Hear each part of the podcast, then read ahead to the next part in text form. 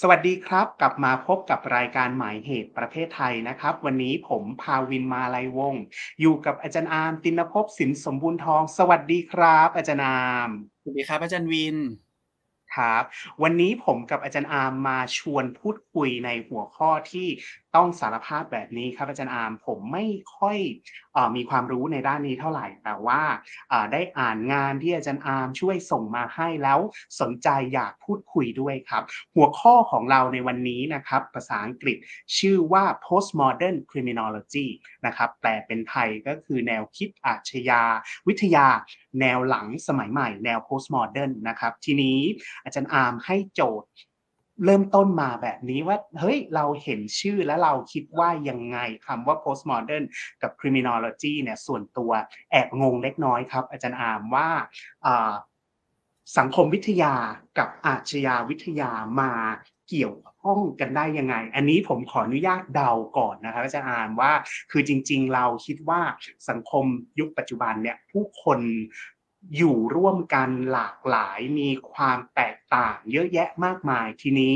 เวลาเราเอ่อ criminology เนี่ยเวลาแบบว่าเรื่องของอาชญากรรมเนี่ยเราใช้มาตรฐานเดียวกันกับคนทุกกลุ่มหมู่เหล่าอะไรพวกเนี้ยไม่ได้และเราจะไปบอกว่าแรงจูงใจของเขาคือแบบนี้แบบนี้แบบนี้เราคิดว่าไม่ถูกต้องไม่เหมาะสม ไม่แน่ใจว่าตัวเองเข้าใจถูกหรือเข้าใจผิดอย่างไรนะฮะก็เลยอยากจะถามอาจารย์อาร์มว่าเริ่มต้นจากอาชญาวิทยาก่อนนะฮะ criminology นะครับ อาชญาวิทยาศึกษาอะไร แล้วก็มีสมมติฐานพื้นฐานเกี่ยวกับธรรมชาติของมนุษย์อย่างไรบ้างครับอาจารย์อาร์มอืมโอเค ไหนๆอาจารย์วินออกตัวแล้ว ขอใช้สิทธิ์ออกตัวบ้างนะครับ คืออาร์มเองเนี่ยก็เป็นนักสังคมวิทยาเนาะคุณผู้ชมก็น่าจะคุ้นเคยไอ้ความเป็นสังคมวิทยาอยู่แล้วว่า มันเป็นสาขาเกี่ยวกับอะไรดีเบตเป็นยังไง แต่ถ้ายังนึกไม่ออกย้อนกลับไปดูคลิปเก่าๆได้นะครับ ที่เรามีพูดถึงเกี่ยวกับสังคมวิทยา เปรียบเทียบกับมนุษยวิทยาหรือสังคมวิทยากับมนุษยวิทกับยาเอ่อกับประวัติศาสตร์ก็เคยพูดมาแล้วครั้งหนึ่งนะครับ ก็สามารถย้อนกลับไปดูคลิปเก่าๆวันนั้นได้ แต่ว่าวันเนี้ย อยากจะนำเสนอแบบนี้ครับว่าสังคมวิทยากับอาชญาวิทยา ก็ดูเป็นสองสาขาที่มีความเกี่ยวข้องกันอย่างมากพอสมควรเลยครับอาจารย์วิน ในแง่ที่ว่ามันคืออาร์มเนี่ยเป็นนักสังคมวิทยาที่สนใจเรื่องประเด็นสิทธิมนุษยชน สนใจเรื่องของการกระทำความผิดเรื่องกฎหมายอะไรอย่างเงี้ยครับเรื่องความยุติธรรม มันก็เลยมีบางส่วนของเนื้อหาที่เราสนใจเนี่ย ไปแตะกับ criminology พอดีครับอาจารย์ ก็เลยนำไปสู่การเริ่มใช้เวลาศึกษาแล้วก็ explore องค์ความรู้ในสาย criminology มากขึ้น แต่ก็ต้องออกตัวคุณผู้ชมไว้ก่อนว่าอาร์มเองเนี่ยไม่ได้ถูกเทรนมาโดยตรงในด้าน criminology เพราะฉะนั้นวันนี้อาจจะพูดผิดพูดถูกตัวอะไรตรงไหน เรียนเชิญคุณผู้ชมเนี่ยเข้ามา educate เข้ามา correct กันได้เลยในช่องคอมเมนต์นะครับ criminology เนี่ยมันก็พยายามจะอธิบาย คือมันมีตำราอยู่สองกลุ่มที่อธิบายความสัมพันธ์ ระหว่างสังคมวิทยากับ criminology แบบนี้ครับตำรากลุ่มแรกเนี่ยพยายามจะบอกว่าสังคมวิทยาเกิดก่อนนะ แล้วพอสังคมวิทยามันศึกษาประเด็นต่างๆ ในสังคมร่วมสมัยเนี่ยมันก็ไปศึกษาสิ่งที่เรียกว่าพฤติกรรมเบี่ยงเบน จากพฤติกรรมเบี่ยงเบนที่มันสัมพันธ์กับสิ่งที่เรียกว่ากฎหมายในสังคมเนี่ยสัมพันธ์กับเรื่องของความยุติธรรมในสังคมเนี่ย มันก็ทำให้นักสังคมวิทยาจำนวนหนึ่งอะครับ เริ่มต่อยอดแตกแขนงองค์ความรู้ออกเป็นสาขาวิชาย่อยที่เรียกว่า criminology ซึ่งในเวลาต่อมาเนี่ย criminology มีความเป็นสหสาขาวิชา หรือว่าสหวิทยาการมากขึ้นเรื่อยๆ จนวันหนึ่งมันผละตัวมันเอง ออกจากสังคมวิทยาไปเป็นสาขาที่ยืนได้ด้วยลำแข้งของตัวเอง แต่มันก็จะมีนักอาชญาวิทยาจำนวนหนึ่งอีกเหมือนกันครับอาจารย์วินที่ออกตัวว่าอาชญาวิทยา ถือได้ว่าเกิดก่อนสังคมวิทยาอีกนะ กล่าวคืออืมเนี่ยหากเราย้อนกลับไปในงานของซีซ่าบัคเคเรียซีซ่าลอมโบรโซซึ่งเป็นแบบนักทฤษฎีแบบดีเบตสำคัญแรก ๆ เลยของสาขาเนี่ยอุ้ยมันเกิดก่อนตั้งแต่ก่อนสังคมวิทยาจะถือกำเนิดขึ้นมาซะอีกนะ เพราะฉะนั้นเนี่ยข้อถกเถียงในลักษณะนั้นเนี่ยจึงเป็นการยืนกรานว่านี่ไง อาชญาวิทยาเนี่ยมันถือกำเนิดก่อนสังคมวิทยา มันก็จะมีตำราจำนวนหนึ่งอธิบาย แบบนั้นอยู่เหมือนกันครับ ทีนี้ในส่วนของคำถามที่อาจารย์ถามว่า แล้วตกลงแล้วอาชญาวิทยาคืออะไรนะครับ โดยสรุปแล้วมันเป็นสาขาที่ชื่อก็บอกอยู่ละ criminology ก็มันก็มาจากคำว่า crime อาชญาก็มาจากคำว่าอาชญากรรมเนาะก็คือการกระทำความผิด เราศึกษาเรื่องการการกระทำความผิดหรืออาชญากรรม หรืออาชญากรไปทำไมก็เพื่อที่ว่าเราจะได้เข้าใจสาเหตุและแรงจูงใจของผู้กระทำความผิด และคิดไปในระยะยาวครับว่า ถ้าในอนาคตมันมีคนจะทำผิดแบบนี้อีก เราจะป้องกันไม่ให้เกิดปัญหาแบบเนี้ย ให้เกิดซ้ำเนี่ย เราจะป้องกันยังไงนะครับ หรือแม้กระทั่งศึกษาสภาพแวดล้อม หรือปัจจัยแวดล้อม ที่มีผลต่อการเชฟให้คนคนหนึ่งอะลุกขึ้นมาหรือกลายมาเป็นคนกระทำความผิดในเรื่องนั้นๆ เพื่อที่เราจะได้ออกแบบสังคมได้ตั้งแต่ต้นว่า สภาพสังคมที่ดีมันควรจะเป็นยังไง เพื่อที่จะไม่นำไปสู่ผลลัพธ์ในการเชฟว่าที่ผู้กระทำความผิดในอนาคตอันใกล้นะครับนี่แหละก็คือหลักการรวมๆเนาะที่เรียกว่าอาชญาวิทยา ซึ่งในรายละเอียดมันก็จะมีแขนงย่อยอีกมากมาย มันมีเป้าหมายอะไรอื่นๆอีกมากมายเลยแต่ว่าวันนี้ขอพูดถึงสั้น ๆ เพียงเท่านี้ ทีนี้อาจารย์วินก็ถามถึงเกี่ยวกับสิ่งที่เรียกว่า human nature ใช่ไหมครับ เวลาเราพูดถึงอาชญากรรมเรามักจะนึกถึง ธรรมชาติของคนกระทำความผิดที่เต็มไปด้วยกิเลสตัณหาชั่วร้าย โดยสันดานหรืออะไรก็ตามเนี่ยอามก็จะนึกถึงคำกล่าวของแนนโนแนนโนก็จะบอกว่าเนี่ยมนุษย์ทุกคนน่ะมีแนวโน้มจะทำความผิดทำชั่วตลอดเวลานะครับ คือแนนโนพยายามจะบอกเราเนาะว่า สันดานดิบของมนุษย์คือสันดานแห่งความชั่วร้ายนะครับ ในขณะที่เราอาจจะเห็นนึกถึงแบบแม่ชีเทเรซาหรือตัวละคร ในในการ์ตูนจำนวนหนึ่งนะครับ ที่อาจจะชอบพูดว่ามนุษย์จริงๆแล้วเกิดมาทำความดี มนุษย์นั้นดีโดยเนื้อแท้ มนุษย์แบบทำความผิดเพราะถูกล่อลวง ถูกบิดเบือนด้วยซาตานหรือความ หรือสภาพแวดล้อมอันชั่วร้ายอะไรก็ว่ากันไปนะครับ ซึ่งดีเบตเกี่ยวกับ human nature เนี่ยก็เป็นดีเบตสำคัญในสาขาอาชญาวิทยาเช่นกันครับอาจารย์ มันพยายามจะมีการถกเถียงกันมาโดยตลอดแหละว่าสรุปแล้วอะครับ ธรรมชาติของการกระทำความผิดอะ มันเป็นธรรมชาติแบบไหน มันก็จะมีนักอาชญาวิทยาจำนวนหนึ่งก็จะบอกว่า เออ มนุษย์อะมันโดยสันดานมันมีแนวโน้มที่จะกระทำความผิด เพื่อตอบสนองกิเลสตัวเองดังนั้นน่ะเราจึงจะมันจะต้องออกแบบกลไกต่างๆ ในสังคม เพื่อยับยั้งไม่ให้คนมันมีเห็นช่องแล้วไปทำความผิดไงก็คนกลุ่มที่สองที่พยายามจะอธิบายว่าคนมันทำผิดเพราะสภาพแวดล้อมหล่อหลอม ให้เขาทำแบบนั้นให้เขาเป็นคนแบบนั้น ดังนั้นเราอาจจะต้อง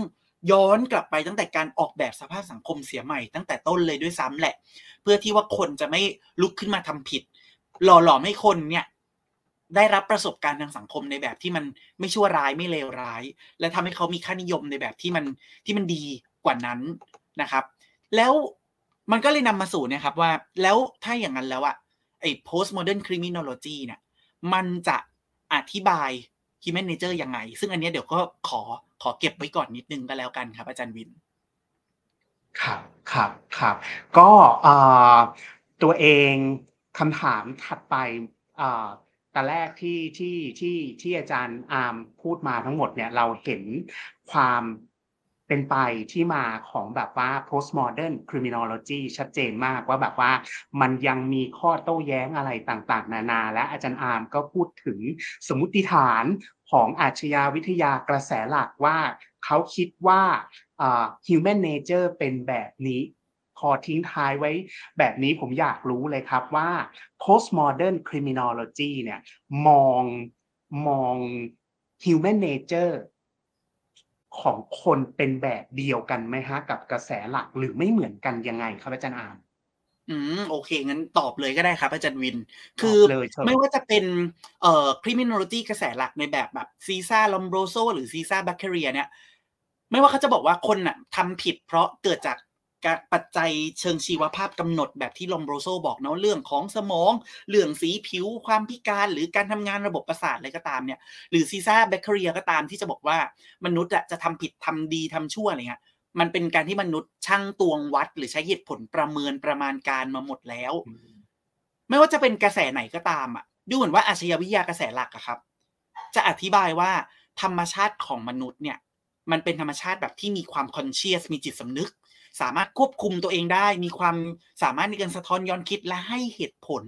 ต่อการกระทำของตัวเองได้ตลอดเวลา คือเป็นแบบ เป็นคาร์ติเชียน subject เลย คือเป็นตัวแสดงหรืออัตบุคคลที่มีความสำนึกรู้ในตัวเองตลอดเวลา มีเหตุผลในตัวเองตลอดเวลา แต่อาชญาวิทยาหลังสมัยใหม่เนี่ย ก็จะโจมตีทันทีเลยว่า เฮ้ย การอธิบายแบบนั้นน่ะ มันก็ไม่พ้นการพูดว่ามนุษย์มีธรรมชาติที่ตายตัวเสมอไปนะ คุณยังมองธรรมชาติของมนุษย์ในฐานะ being ดังนั้นข้อเสนอหลักเลยนะครับพูดแบบเร็วๆ สั้นๆ เลยเนี่ย postmodern criminology พยายามจะนำเสนอธรรมชาติของมนุษย์ที่ไม่ตายตัวนะครับ มีความ fluid แล้วก็พยายามอธิบายว่ามันเป็น part of process หรือว่า in process คือมันค่อยๆ กลายเป็นอะไรบางอย่าง เราไม่สามารถระบุได้อย่างตายตัวว่า ใครเป็นอาชญากรโดยทันที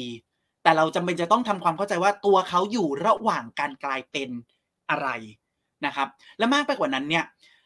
หลังสมัยใหม่นิยมเนี่ยมองว่าอัตลักษณ์ของมนุษย์ไม่สามารถลดทอน ให้กลายเป็นหมวดหมู่ หรือเป็นองค์ประกอบอะไรที่มันเป็นผลสำเร็จตายตัวได้ครับ เพราะฉะนั้นมุมมองเกี่ยวกับอัตลักษณ์ในที่เนี้ยในการเป็นอาชญากรเนี่ยมันไม่ใช่การเป็นในแง่ being ละไอสิ่งที่เรียกว่าอาชญากรหรือผู้กระทำความผิด มันคือภาวะ becoming แทนต่างหาก ซึ่ง สิ่งเนี้ยมันเป็นประเด็นยังไง แล้วมันจะนำไปสู่การออกแบบเชิงนโยบายแบบไหน ที่ postmodern criminologist จะมาจัดการกับสิ่งที่เรียกว่าผู้กระทำความผิดเนี่ย เดี๋ยวอำขอเก็บไปตอบในเบรกหลังดีกว่าครับอาจารย์ได้ครับครับ พักสักครู่ครับ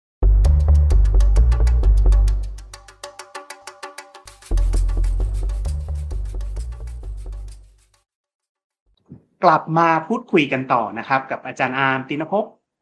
ในประเด็น postmodern criminology นะครับ อาชญาวิทยา แนว postmodern หรือแนวหลังสมัยใหม่ ตัวเอง อาจารย์อาร์มสารภาพว่าตัวเองอะสนใจวรรณกรรมแนว postmodern เหมือนกัน แล้วพอเมื่อกี้อาจารย์อาร์มพูดถึงคำจำกัดความแล้วก็วิวัฒนาการเราเริ่มเห็นความหมายของคำว่า postmodern ซึ่งส่วนตัวเนี่ยเราก็คิดว่า ในความเข้าใจเรานะว่าแบบว่ามันไม่มีความจริงเพียงเพียงหนึ่งเดียวครับ ก็มันมีเรื่องเล่าที่แบบว่าเขาไม่ใช้ว่าแบบว่าความจริงเขาใช้ว่าแบบว่า narrative จากมุมมองใคร เรื่องเดียวกันแต่ว่าผ่านมุมมองคนละอย่างก็ก็ออกมาต่างกัน ทีนี้พอเอามาประยุกต์ใช้กับอาชญาวิทยาเราเริ่มเก็ตสิ่งที่สิ่งที่อาจารย์อามพยายามจะ บอกเรานะฮะทีนี้ทำการบ้านมาเพิ่มเติมนะครับว่าอาชญาวิทยากระแสหลักเนี่ยเน้นสิ่งที่เรียกว่า positivism นะครับ ผมใช้ทับศัพท์บ่อยๆ กลัวทัวลงเหมือนกันครับอาจารย์อาร์มไปดูความหมายตามพจนานุกรมนะฮะเขา บัญญัติไว้ว่าปฏิฐานนิยม positivism นะครับหมายถึงคตินิยมในปรัชญาวิทยาศาสตร์ที่ยึดถือแนวความคิดนะครับซึ่งสังเกตได้โดยตรงจากประสบการณ์เท่านั้น อันนี้คือแบบว่าขออนุญาตใช้ใช้ทับศัพท์เถอะนะครับ positivism อันนี้คืออสิ่งที่ criminology นะครับอาชญาวิทยากระแสหลักเน้นทีนี้ผมอยากรู้ว่าแล้ว ไอ้ postmodern criminology เนี่ยคลาสคลายแนวความคิด positivism ในอาชญาวิทยากระแสหลักอย่างไรครับอาจารย์อามโอเค ขอบคุณครับ จริงๆ ขอบคุณอาจารย์วินมาก ๆ เลยที่โจหัวอธิบายไอ้คำว่า postmodernism เพิ่มเติมในในตอนแรกนะครับ ที่บอกว่ามันไม่มีความจริงเพียงหนึ่งเดียว แต่มันเต็มไปด้วยหลากหลาย narrative เนาะมาสัมพันธ์กันแล้วประกอบสร้างความจริงขึ้นมาในปรากฏการณ์หนึ่งๆนะครับ บวกกระโจทย์เมื่อครู่ที่อาจารย์วินบอกว่า criminology นะมันมีความ positivism มากๆเนี่ยถูกต้องเลยเพราะว่าที่ผ่านมาครับเวลาเราอธิบายปรากฏการณ์การกระทำความผิดหรือว่าคดีอาญากรรมต่างๆเนี่ย นักอาชญาวิทยาครับ มักจะกำหนดปัจจัยที่แน่ชัดที่แน่นอน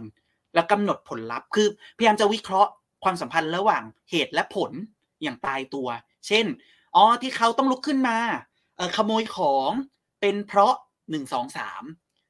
คือนักอาชญาวิทยากระแสหลักอะจะถูกเทรนในลักษณะเนี่ยครับในแง่ที่ว่า องค์ความรู้อาชญาวิทยาเนี่ยเป็นองค์ความรู้ในเชิง how to เป็นความรู้ในเชิง problem solving หมายความว่าไง หมายความว่า อาชญาวิทยาเนี่ย มันเป็นองค์ความรู้ที่ไม่ใช่แค่เข้าใจ แต่จะต้องแก้ไขปัญหาให้กับสังคมได้ด้วย ต้องรับใช้สังคมเสมอด้วย ดังนั้นนะครับ อาชญาวิทยามันจะมีความเป็น positivism และ problem solving knowledge แบบนี้มาโดยตลอดนะครับ แต่ postmodern criminology เนี่ยก็ตั้งคำถามว่าเอ๊ะ แล้วถ้าเราไม่สามารถวิเคราะห์ได้อย่างตายตัวล่ะ ว่าปรากฏการณ์หนึ่งๆ มันมีสาเหตุอะไรบ้าง และจะมันจะต้องนำไปสู่ผลลัพธ์แบบเดิมเสมอไปเชียวหรือ การตั้งคำถามในลักษณะเนี่ยครับ หรือแม้กระทั่งการนำพาวิธีคิดเรื่อง narrative เข้ามาแทนที่การแสวงหาข้อเท็จจริง แสวงหาชุดความจริง ซึ่งเป็นสาเหตุเบื้องหลังปรากฏการณ์ต่างๆ มันจะนำไปสู่ผลลัพธ์แบบใด เราจะทำความเข้าใจอาชญากรรมในมิติอื่นได้หรือเปล่า จากจุดนี้ครับ postmodern criminologist จึงพยายามจะนำเสนอกันว่า มันอาจจะไม่ได้มีเหตุปัจจัยเพียงหนึ่งเดียวในการก่ออาชญากรรม แล้วก็มองว่าอาชญากรรมเป็นผลที่เกิดขึ้นจากหลากหลายปัจจัย ซึ่งบางปัจจัยอาจจะเป็นสิ่งที่ฟังแล้วรู้สึกว่าเข้าใจไม่ได้ เห็นด้วยไม่ได้ก็เป็นได้นะครับ มันไม่จำเป็นจะต้องเป็นสิ่งที่ reasonable เสมอไป จุดนี้ครับ หัวใจสำคัญเลย ของ postmodern criminology มันจึงเป็นเรื่องของการนำเสนอทฤษฎีที่เรียกว่า chaos theory หรือทฤษฎีความโกลาหล ซึ่งในเวลาต่อมานะครับ ก็ถูกนำไปเชื่อมโยงให้สอดคล้องกับสิ่งที่เรียกว่า butterfly effect butterfly effect คืออะไรนะครับ butterfly effect เนี่ยให้นึกถึงภาพแบบนี้ครับ อาจารย์วิน เราวาดนะครับเหมือนเป็นวงรีหมุนไปหมุนมาราวกับปีกของของผีเสื้อนะครับ มันมันหมายความว่ายังไง มันสำคัญยังไงเรื่องนี้ สิ่งที่เรียกว่า butterfly effect นะครับ มันหมายถึงการที่แบบว่า บางสิ่งบางอย่างที่เราทำเราอาจจะไม่ได้คาดหวังเลยว่า มันจะนำไปสู่ผลลัพธ์แบบนี้แบบนั้นเสมอไป หรือในทางตรงข้าม สิ่งที่อยู่ตรงหน้าเรา ปรากฏการณ์ที่อยู่ตรงหน้าเรา อาจจะไม่ได้เกิดขึ้นจากปัจจัยโดยเจตนามาตั้งแต่ต้นก็ได้นะ จุดเนี้ยครับ ที่นักอาชญาวิทยาหลังสมัยใหม่ มองเห็นและหยิบมันมาใช้ในการอธิบายปรากฏการณ์ด้านอาชญากรรม ด้วยการพยายามจะอธิบายว่าเนี่ยหากเราพยายามมองหาไอ้ความเป็นไปไม่ได้อื่น ๆ ที่เราถูกเชฟมาเนาะให้เชื่อว่ามันเป็นไปไม่ได้เนี่ยหากเรามองเห็นสิ่งเหล่านี้มากขึ้น ไม่แน่นะ มันอาจจะเป็นส่วนหนึ่งที่ก่อให้เกิดปัญหาอาชญากรรมหนึ่งๆก็ได้นะครับ เช่นเราบอกว่า คดีฆ่าข่มขืนเนี่ยมันจะต้องเกี่ยวข้องกับปิตาธิปไตยล้วนๆเลย มันอาจจะไม่ได้มีปัจจัยอื่นๆมากไปกว่านั้น ทฤษฎี butterfly effect ครับจะพาเราย้อนกลับไปทำความเข้าใจแม้แต่สิ่งที่นักอาชญาวิทยากระแสหลัก อาจจะคัดกรองออกไปหรือมองข้ามไปนะครับด้วยเหตุเนี้ยมันเลยทำให้อาชญากรรมหนึ่งๆนะครับ อาจจะไม่ได้เกิดขึ้นจากแรงจูงใจเพียงเล็กน้อยเพียงหนึ่งเดียว หรืออาจจะเป็นสิ่งที่เกิดขึ้นจากสิ่งที่อยู่เหนือความคาดหมาย ก็ได้และมากไปกว่านั้นนะครับ postmodern criminologist ยังเชื่อไปอีกด้วยว่า มาตรฐานทางศิลธรรมหรือคอนเซปต์เรื่องความยุติธรรม ที่เรามองว่ามันเป็นเรื่องกลางๆ มีความเป็นสากล เป็นเรื่องที่ทุกคนเข้าใจเห็นด้วยตรงกัน postmodern criminologist ไม่เชื่อในเรื่องความเป็นสากลของความยุติธรรม เพราะถ้าแม้กระทั่งแรงจูงใจในการก่อเหตุ มันยังไม่นิ่ง มันยังไม่ตายตัว แล้วนับประษาอะไรกับเกณฑ์ หรือว่ามาตรฐานทางจิจริยธรรมที่เราจะเอามาใช้ในการตัดสินการกระทำความผิดละ่ะ ดังนั้นความยุติธรรมเอง หรือแม้กระทั่งคอนเซปต์เรื่องของสาเหตุแห่งการทำผิดเองนะ่ะทั้งหมดทั้งมวลเนี้ยมันไม่มีอะไรที่ตายตัวได้เลย ที่อ้ำบอกเอาไว้อะครับ ตั้งแต่ก่อนเบรกว่า postmodern criminology มันมองทุกอย่างเป็นเป็น becoming มาก ๆ แทนที่จะมองว่าเป็น being อะ ก็ด้วยเหตุผลนะครับ ทุกอย่างมันมีพลวัตมากเสียจนแทบจะไม่มีอะไรเลย ในสังคมร่วมสมัยในยุคหลังสมัยใหม่เนี่ย ที่เราจะมองทุกอย่างอย่างตายตัวได้เลยครับ อาจารย์วินครับก็ตอนที่ได้รับโจทย์มาไปทำกันบ้านมีศัพท์เทคนิค เยอะแยะมากมายทั้ง chaos theory butterfly effect อาจารย์อาร์มกรุณาแบบว่าอธิบายชัดแจ้งมาก แล้วก็ส่วนตัวพอฟังแบบเนี้ยก็คิดว่าอาชญาวิทยาแนว postmodern เนี่ยเป็นอะไรที่น่าสนใจมาก แต่คือเราก็แอบคิดว่าเนื่องจากเป็นสิ่งที่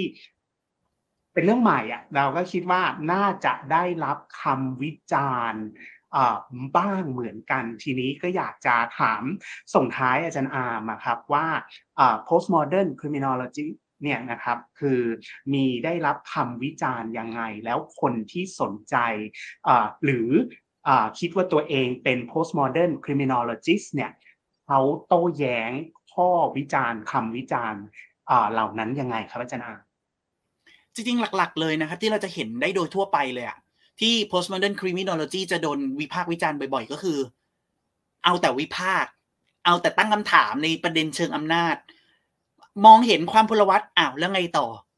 ประเด็นคือเราไม่สามารถปฏิเสธได้นะว่า อาชญากรรมเป็นสิ่งที่เกิดขึ้นกับชีวิตของคนในสังคมจริง ๆ เราปฏิเสธไม่ได้ว่ามันมีคนเจ็บคนตาย คนเสียหาย จากการกระทำความผิดของคนในสังคมจริง ๆ ดังนั้นอาชญาวิทยา postmodern เนี่ยพยายามจะทำให้ประเด็นที่มันเกิดขึ้นจริงเนี่ยลดทอนลงให้มันกลายเป็นเพียงเรื่องของการวิเคราะห์เชิงอำนาจเท่านั้นหรือเปล่า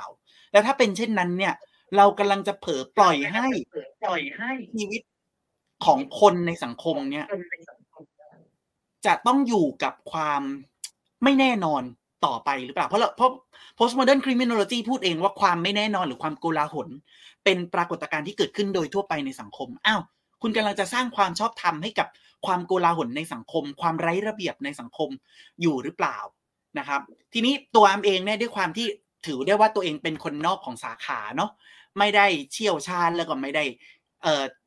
รู้ลึกทั้งในฝั่งกระแสหลักและ postmodern ก็พยายามไปหาข้อมูลว่าแล้วถ้าเป็นเช่นนั้นน่ะ postmodern criminology เขา protect ตัวเองยังไง เขาก็พยายามจะตอบคำถามด้วยการอธิบายว่า เอ้ยตอบข้อโต้แย้งด้วยการพยายามอธิบายตัวเองว่า ในแง่หนึ่งใช่ มันมีความโกลาหลอยู่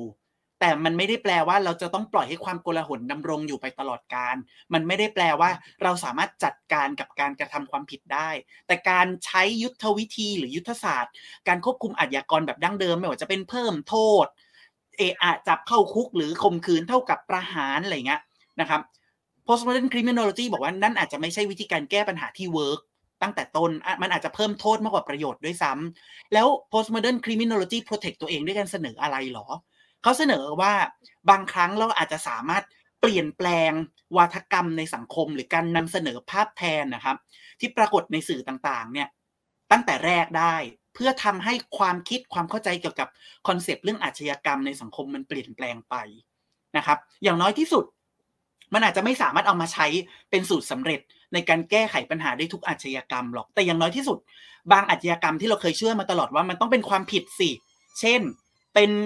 พนักงานบริการทางเพศต้องผิดนี่คืออาชญากรรมต้องถูกจับ ถ้าเราปรับเปลี่ยนวิธีคิด ปรับเปลี่ยนวัฒกรรม ปรับเปลี่ยน cultural representation ในสังคม วันหนึ่งสิ่งนี้ก็อาจจะไม่เป็นอาชญากรรมแล้วก็ได้นะครับ และมากไปกว่านั้นนะครับ มันจะเป็นการกระตุ้นให้คนในสังคมอะกลับมาถกเถียงกลับมาขบคิดร่วมกันเสียอีกว่า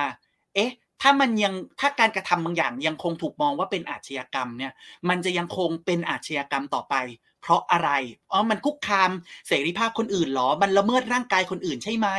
นะครับไอการที่เราถกเถียงกันต่อไปหรือพูดเรื่องหนึ่งหนึ่งกันอย่างไม่หยุดยั้งนี่แหละ มันจะเป็นหัวใจสำคัญเลยที่วันหนึ่งเราอาจจะค้นพบคำตอบแบบอื่น ๆ ที่วันนี้เราอาจจะยังไม่ทันได้คิดก็ได้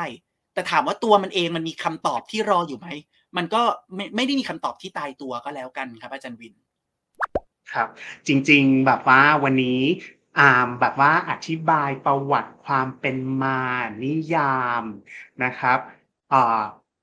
คำวิจารณ์และข้อโต้แย้งของสิ่งที่เรียกว่า postmodern criminology ได้ชัดเจน